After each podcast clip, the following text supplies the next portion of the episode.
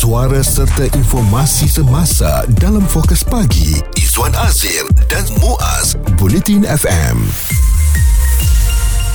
Anda yang sedang memandu sekarang ini sambil tengok di kiri dan juga kanan ya mesti ada melihat beberapa buah kenderaan EV yang dah mula nampak banyak di jalan raya di Malaysia ni uh, sebab uh, beberapa kenderaan beberapa jenama juga telah mengeluarkan uh, kenderaan ini. Tetapi kita nampak EV ni Izwan lebih kepada mewah ya sebab harga keretanya mahal. Jadi oleh kerana itu mungkinkah ya demandnya sedikit kurang walaupun kita tahu uh, kebaikan penggunaan kereta EV ni untuk melestari melestarikan uh, dan juga lebih menjimatkan. Dan esok adalah hari belanjawan untuk tahun 2023. Pembentangan akan dilakukan sendiri oleh Perdana Menteri. Jadi kabarnya insentif lebih holistik ke arah uh, melestarikan ataupun merakyatkan kenderaan elektrik EV ini perlu dijadikan antara tumpuan pimpinan kerajaan perpaduan sekarang bagi memastikan industri automotif berkembang dengan teratur. Dan kalau Muaz katakan tadi mungkin sekarang sudah boleh kelihatan kenderaan EV di jalan raya uh, saya berbeza pandangan sedikit kerana memang ramai daripada kita tidak memilih EV dan EV ini masih lagi disifatkan sebagai kelas have-have uh, apatah lagi untuk mengecas kenderaan EV ini kalau kita tengok bagaimana taksi yang menggunakan silinder khas uh, gas uh, sebagai contoh pun punyalah panjang beratur memang payah nak jumpa tempat pengecas EV ini. Uh, saya tidak merasakan dalam setahun dua ini kenderaan EV akan menjadi trend atau budaya pengguna-pengguna jalan raya di Malaysia. Okey, dan ini antara respon yang diberikan oleh Tengku Datuk Seri Zafrul Tengku Abdul Aziz yang merupakan Menteri Perdagangan Antarabangsa dan Industri mengenai EV. Kita nak mencasarkan bagi 2050 38% on the road ya, dan 15% by 2030. Uh, tapi salah satu uh, cabaran uh, adalah untuk memastikan kita ada charger yang cukup, ya, charger yang mencukupi. Kereta sebegini uh, jaraknya lebih kurang 700 km uh, tetapi ada kereta jaraknya 300-400 km jadi mereka perlukan tempat untuk uh, charge uh, kereta. Uh, dan di sini kita juga mensasarkan uh, 10,000 uh, charging station uh, sebelum pada sebelum 2025 lah. Apakah anda mahu menggunakan EV? Pertanyaan itu saya nak lontarkan terlebih dahulu kepada Muaz. Kalau diberi pilihan, apakah kenderaan elektrik ini menjadi pilihan awak Muaz? Buat masa sekarang mungkin tidak sebab saya merasakan satu tempat charge-nya yang sedikit kurang mm-hmm. dan harga keretanya yang Masih sedikit mahal, mahal lah kan mm-hmm. dan ya, mungkin dari segi uh, pick up dia tu uh, mungkin ah. tak tak apa laju sangat lah. Awak curi jawapan saya sebab saya tidak terfikir untuk menggunakan kenderaan EV kelajuan yang ada di jalan raya ini.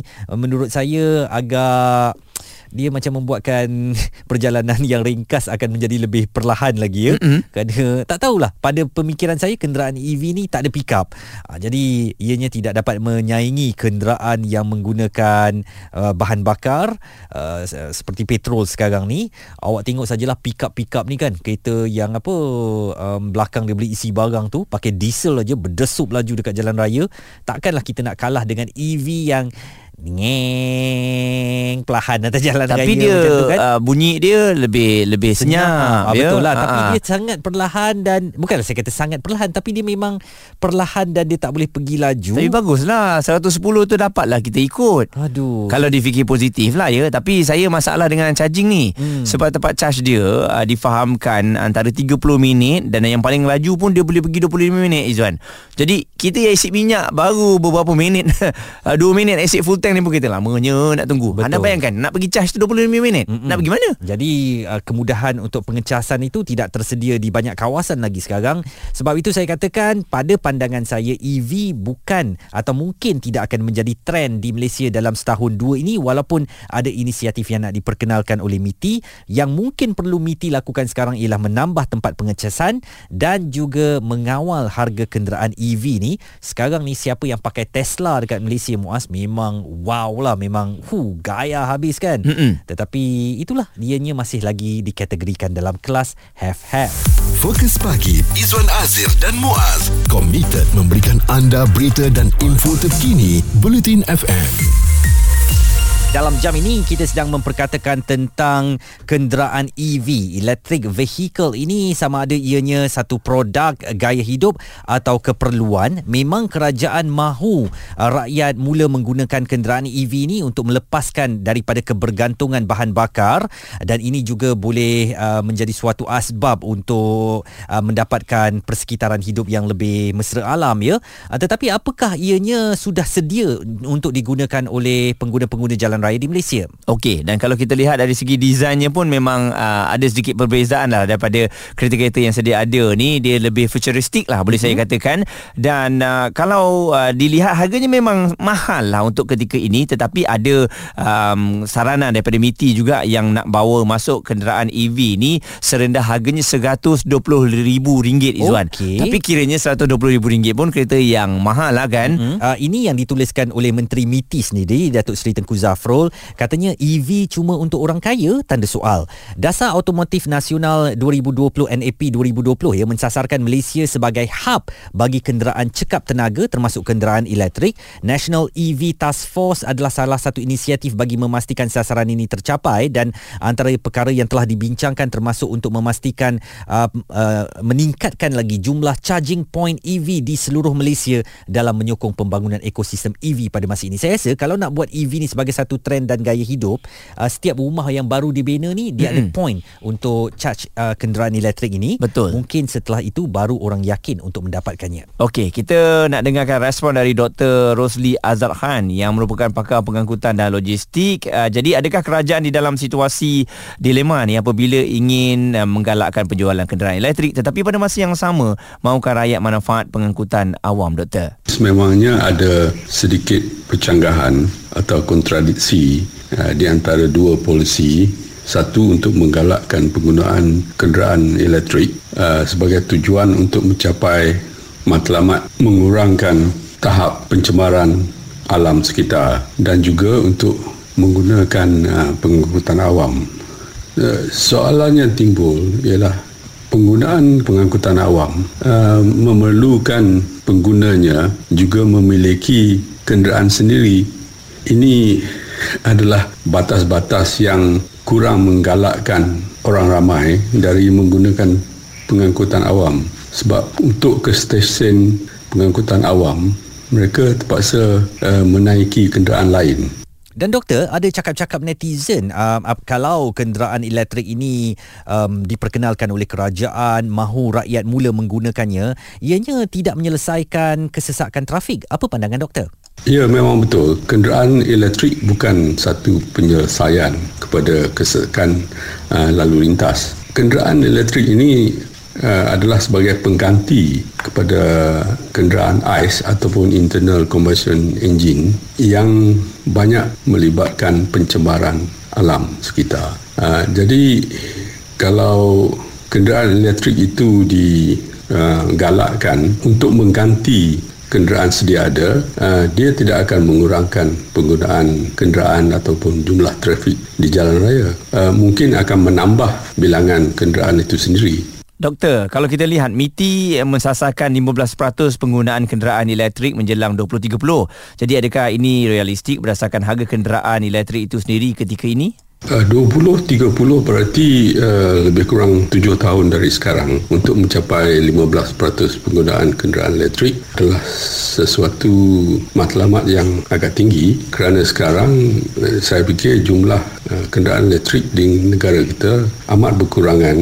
Uh, mungkin tidak sampai 3% daripada jumlah. Jadi kalau kita menambah uh, mungkin 2% uh, setiap tahun mungkin dia akan dapat mencapai matlamat yang ditetapkan oleh MITI. Tapi saya tak pasti dengan harga kenderaan elektrik sekarang yang begitu tinggi uh, dia tidak menggalakkan orang ramai untuk menukar kenderaan yang sedia ada kepada kenderaan elektrik Dr. Rosli Azad Khan, pakar pengangkutan dan logistik dan saya bersetuju dengan pandangan beliau harga yang masih terlalu tinggi serta persekitaran tidak mesra kenderaan elektrik belum menyokong uh, kenderaan EV ini untuk digunakan oleh pengguna jalan raya. Pendapat, komen serta perbincangan fokus pagi Izwan Azir dan Muaz Bulletin FM. Yang sedang dengarkan kami sambil menggunakan uh, kereta EV ni kan. Huh, Ah, hebat lah. He, memang hebat lah sebab harga dia mahal Izwan. Lepas tu dari segi design saya tak boleh deny lah design dia memang luar biasa lah.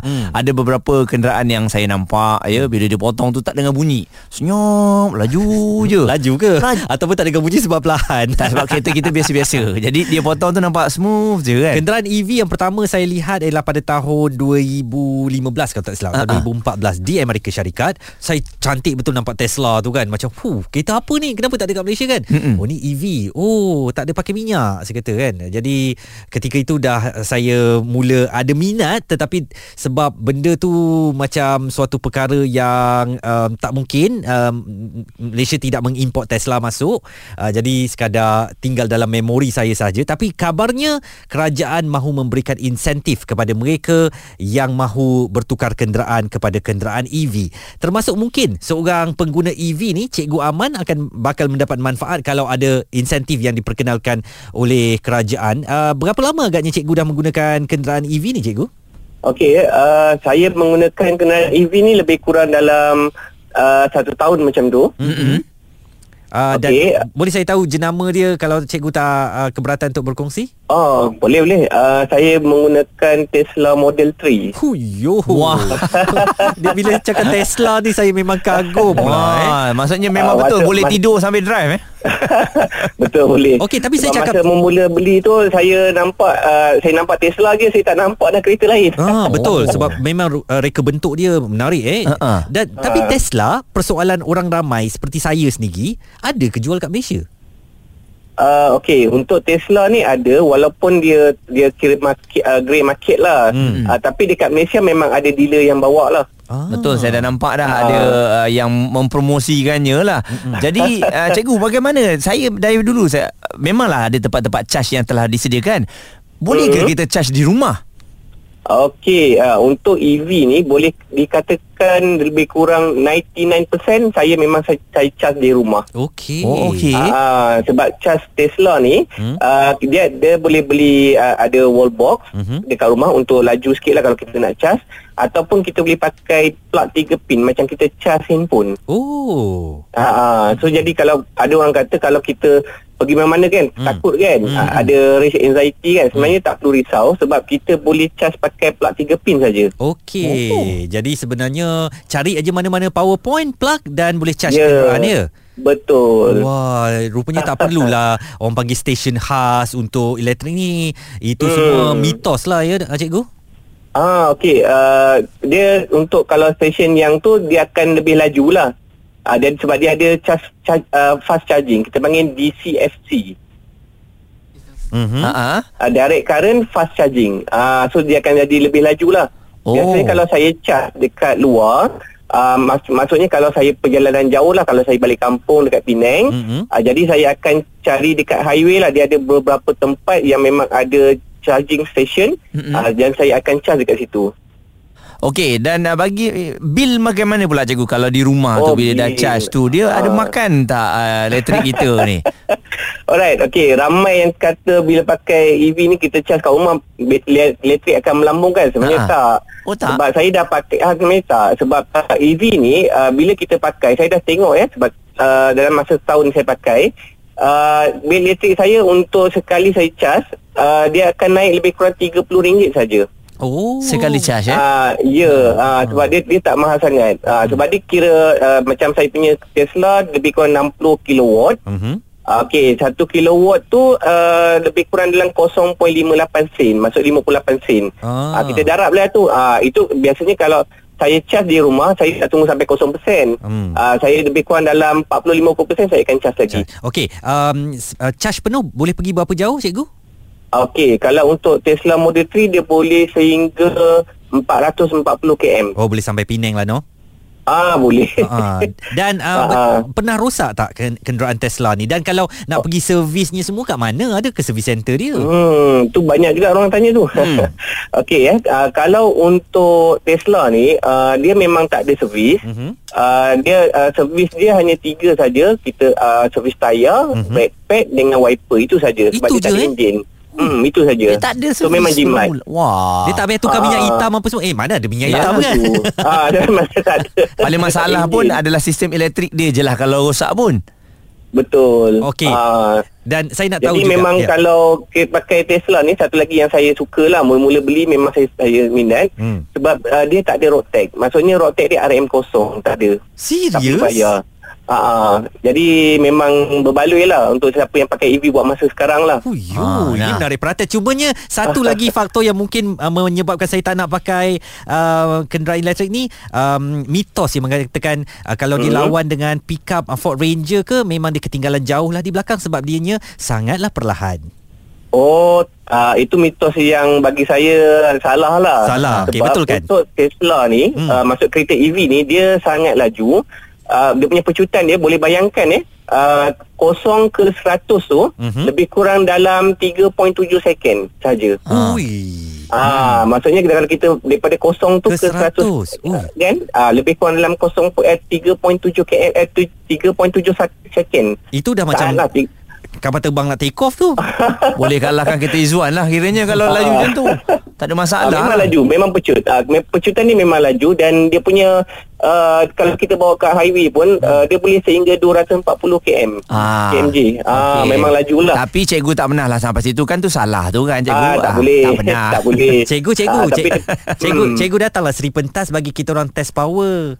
Eh boleh. Nanti bila bagi tahulah. Oh, oh. Saya selalu je lalu situ. Oh, Ah. teringin juga dia kan nak bawa Tesla Ah, kan. ah. Uyo. Ah. Okey. Uyo, apabila mendapat cerita daripada Cikgu Aman ni, Ha, ha. terdetik lah hati macam nak dapatkan Tesla. Bincang, debat dan pendapat bersama personaliti TV dan radio. Izwan Azir dan Muaz Fokus Pagi di Bulletin FM. Merasakan keterujaan untuk menggunakan kenderaan EV atau kenderaan elektrik ini. Dan uh, kalau kita intai kepada harganya keterujaan itu menjadi mimpi di siang hari yang tidak boleh direalisasikan sekarang. Betul. Setelah kita tengok tadi kalau apa yang cikgu katakan tadi eh Cikgu cikgu Aman, uh, untuk Tesla dia model 3 tu harga yang paling murah yang saya boleh dapat adalah 246,000. Ayo kadang balik. Okey, saya cari lagi kereta yang uh, paling murah hmm. untuk ni saya rasa ni yang paling murah. Ora Good Cat dengan 139,800.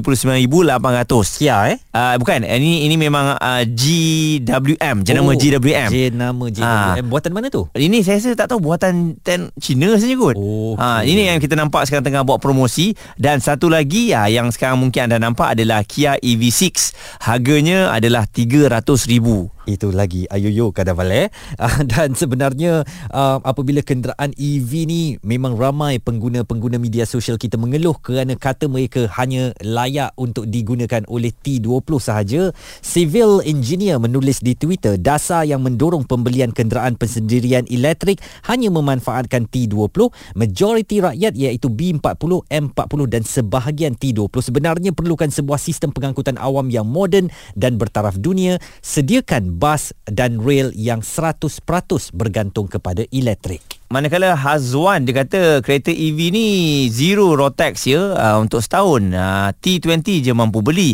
Kereta Saga dia bagi contoh BLM RM70 untuk road tax setahun. Kebanyakan B40 F40 yang pakai. Jadi kena fikirkan semula kenapa agaknya EV ni berjaya nak dipromosikan mm-hmm. uh, sebab kita semua sedia maklum bahawa hanya T20 saja yang boleh menggunakannya. Faizal Rahim juga di Twitter menulis bila tengok kereta EV beratur tunggu nak charge di RNR highway tadi lagi tambah anxiety nak guna EV kereta-kereta EV Singaporean pun banyak bercuti Chinese New Year baru-baru ini masuk Malaysia mm-hmm. satu kereta charge 20 ke 30 minit kita isi minyak 5 minit dapat 650 km bagi orang kaya ni gerak dululah ha, maknanya um, ia men- mereka memerlukan 20 ke 30 minit untuk charge Ya. Uh, biasanya EV owner akan tinggalkan kereta untuk solat dan makan semasa charging. Mm-mm. Guna fast charger pun mungkin ambil masa 15 ke 20 minit dapat gerak lagi 30 300 km plus.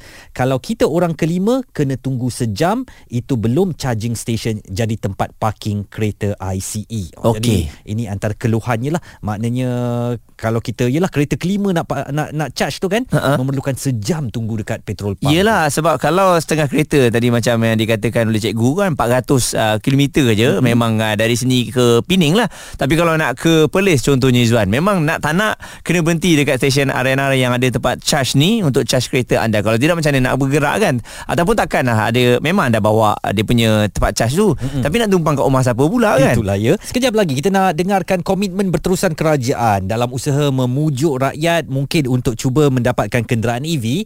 Ini bagi uh, faktor kelestarian alam sekitar dengan perubahan iklim sekarang memang ada eloknya. Tetapi ada eloknya juga kerajaan perpaduan kalau harga tu diturunkan sikit. Kalau sekarang ni tengok uh, cuma jadi mimpi kami saja yang tak mampu untuk mendapatkannya walaupun teringin tu memang ada. tak apalah kita tengok-tengok dulu. Mungkinlah kalau ada rezeki nanti boleh kita dapatkan. Suara serta informasi semasa dalam Fokus Pagi Izwan Azir dan Muaz Bulletin FM kita bercerita mengenai EV ni maklumlah saya dengan Izwan tak ada lagi hmm. uh, rakan-rakan ada tapi tak pernah tanya pun uh, keterujaan tu tak ada lagi sebab harganya memang mahal jadi saya tengok lagi saya dengan Izwan cubalah cari nak dapat yang murah lagi duk tengok Volvo XC40 tu Aduh. harganya 262 Izwan Memang mahal ya mm-hmm. dan memang sekarang ni harga mampu tengok saja belum mampu beli lagi mungkin memerlukan campur tangan kerajaan. Jadi kabarnya ada inisiatif yang mahu diperkenalkan Kementerian Perdagangan Antarabangsa dan Industri yang kini sedang berbincang dengan dua syarikat pengeluar kenderaan tempatan iaitu Proton dan Pro2 untuk mempercepatkan pengeluaran kenderaan elektrik nasional dan menawarkan pilihan kenderaan EV mampu milik. Demikian didedahkan oleh Menterinya Tengku Datuk Seri Zafrul Abdul Aziz di Dewan Rakyat. Dan pada masa yang sama juga garis panduan semasa permit import ya AP turut ditambah baik dengan memberikan flexibility ke atas kuantiti maksimum pengimportan kenderaan yang dipasang sepenuhnya CBU bagi kajian pasaran pra pemasangan untuk EV supaya syarikat-syarikat pemasangan tempatan lebih berpeluang menilai keperluan pasaran baru untuk segmen EV sebelum memulakan pengeluaran. Jadi saya rasa kalau EV ni harga dia let's say lah kita ambil RM90,000 lah dah ada. Ramai juga yang nak cuba sebenarnya Hmm, Izwan. betul. Kalau di bawah 100 ribu, saya fikir memang akan mendapat permintaan yang meluas di kalangan pengguna. Uh, sementara itu, buat masa ini kerajaan akan mempertimbangkan penggunaan EV termasuk hybrid sebagai kenderaan rasmi jabatan dan jawatan dalam usaha meningkatkan jumlah penggunaan kenderaan tersebut. Ini satu langkah yang sedikit lambat berbanding Indonesia yang sudah mengarahkan uh, mobil-mobil pak-pak menteri serta uh, serta pejabat-pejabat di republik itu untuk terus menggunakan EV kerana Indonesia berhasrat untuk menjadi hub uh, penggunaan ataupun pengeluaran kenderaan EV di rantau ini jadi sudah ada saingannya antara kita dan juga Indonesia. Dan ini respon dari Timbalan MITI dan ini respon dari Timbalan Menteri Perdagangan Antarabangsa dan Industri Liu Chintong. Cadangan mempertingkatkan jumlah kenderaan elektrik termasuk hybrid sebagai kenderaan kerajaan ataupun jabatan rasmi jawatan sedang diperhalusi oleh Kementerian Kewangan. Selain itu, kenderaan pengangkutan awam darat juga akan terus digalakkan untuk penukaran kepada kenderaan yang menggunakan elektrik. Saya mula terfikir mungkin untuk kenderaan berikut saya ni uh, setelah memasuki usia 40-an ini ada elok juga kalau saya mencuba EV sangat berminat tetapi perlu juga bantuan daripada kerajaan dalam melaksanakan mungkin siapa yang menggunakan EV boleh mendapat pengecualian cukai mm-hmm. uh, kerana kita telah membantu aspek alam sekitar dan sebagainya dan uh, itu yang menjadi harapan rakyat kebanyakan saya fikir Muaz. Okey dan selain daripada itu juga kena fikir mengenai bagaimana pula bengkel-bengkel kereta Izwan hmm. sebab yalah dia tak ada servis lagi lah kan. Betul. Jadi mungkin akan ada masalah ah. dari segi pendapatan untuk mekanik-mekanik contohnya ya. Hmm. Uh, tapi Tayar masih perlu. tak okey yang asas tu masih perlu lagi lah. Aircon masih perlu. Ya, jadi kita harapkan uh, penjelasan dan juga kajian yang sepenuhnya harus uh, terus dilakukan. Tinjauan pendapat kami di Twitter at Bulletin FM, apakah faktor yang menarik seseorang untuk memilih kenderaan elektrik atau EV? 55% memilih mesra alam, 33% memilih memilih jimat tak guna minyak, 8% memilih sensitif dengan perubahan iklim, manakala 4% nampak bergaya dan trendy. Okey, jadi kita harapkan apa yang kita bincangkan bersama ni, kita kongsikan maklumat mengenai kenderaan EV ni dapat membuka mata kita. Lepas ni boleh kita pergi tengok-tengok je dulu, bukan nak beli. Betul. Tanya-tanya, tak salah kan? Siapa yang ada tu rasa baik hati nak cuba bawa Izzuan dan Muaz tumpang, anda silalah datang ke Seri Pentas. Bincang, debat dan pendapat bersama personaliti TV dan radio. Izwan Azir dan Muaz Fokus Pagi di Bulletin FM.